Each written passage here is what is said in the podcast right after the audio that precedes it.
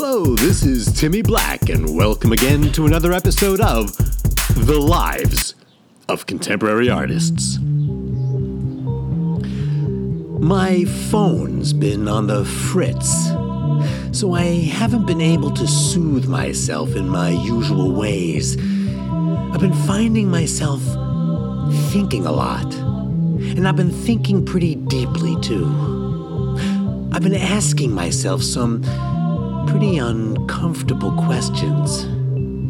For example, at what point do we gather the courage and the presence of mind to confront our demons with honest introspection?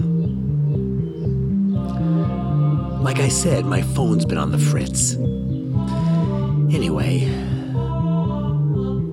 I came up with a pretty simple answer. Probably never. Which got me thinking.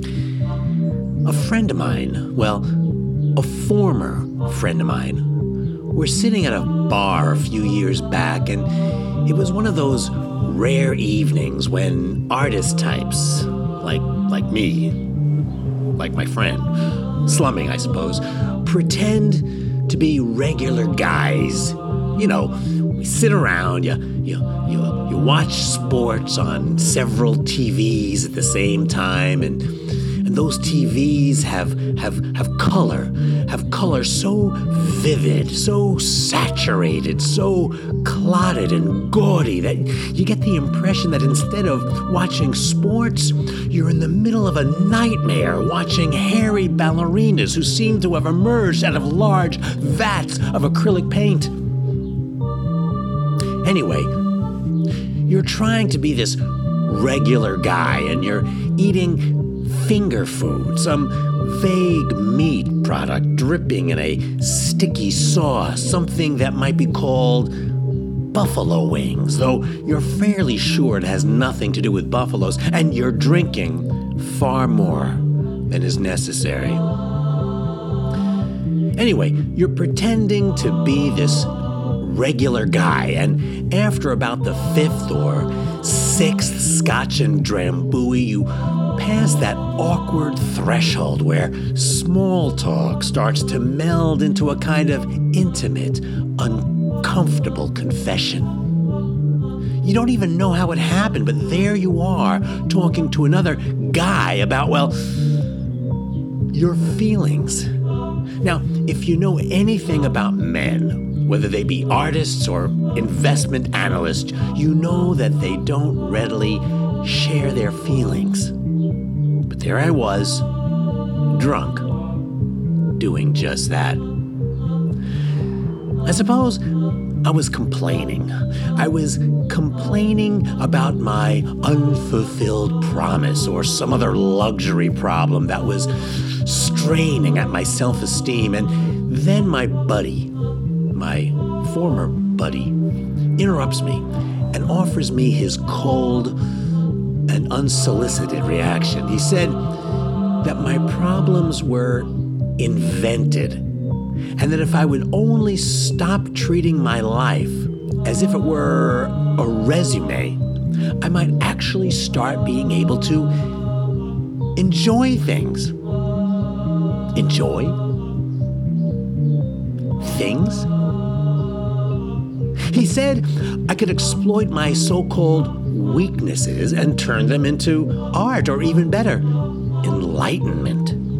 He said that my fears, and this is how he put it, I'll never forget his words, he said that my fears were as bland as porridge. Now, putting aside the fact that no one this side of the Atlantic eats porridge, who even uses that word in a sentence? Porridge!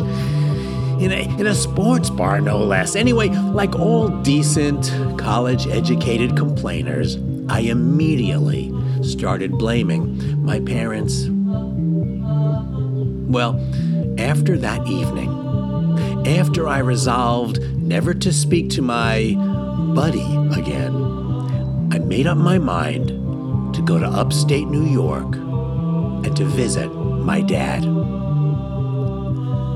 Now, I assume my parents were not that unusual in the fact that their marriage was a little bit less than perfect. Mom and Dad were sort of indentured to each other.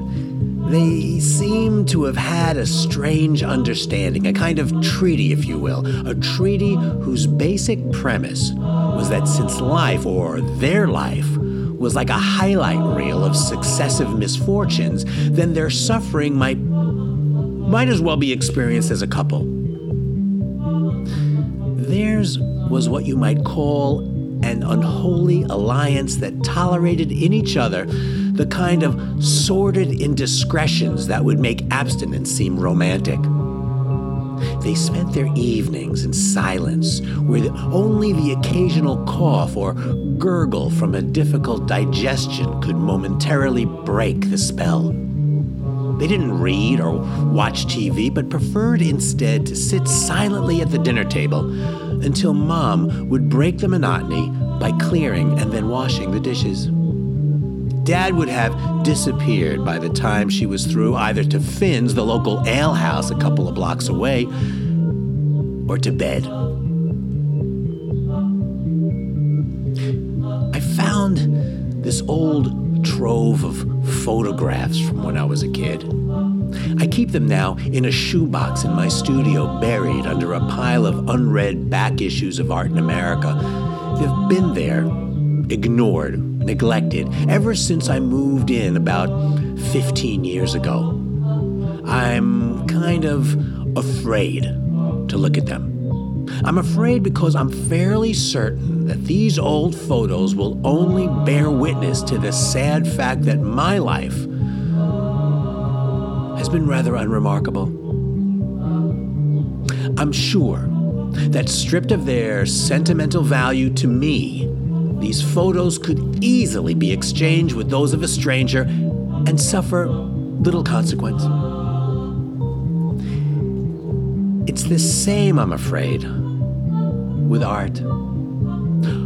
Our ideas are like those family pictures stashed in our neglected drawers, and when we unearth these photos, or as artists, these ideas, we're struck at first at how singular they seem. As if we were the first four-year-old ever to eat a birthday cake, or that we invented the tricycle, or that we discovered the possibility that we could pour dirt and confetti on a gallery floor. Our art, to quote an erstwhile friend, is as bland as porridge. And like a fabulous dream or a well-timed defecation, we think that our creations are somehow personal, meaningful, singular, and important. We inflate their importance and presume their universality, but in truth, I'm afraid we're probably deluding ourselves, and maybe the most enduring cultural artifacts of our time will turn out not to be our work, but to be eBay, H Q Trivia, and the Pocket Call. That's all the prophecy we have time for, so please join us next week as I offer a meek rebuttal to my dire predictions on the next episode of The Lives of Contemporary Artists.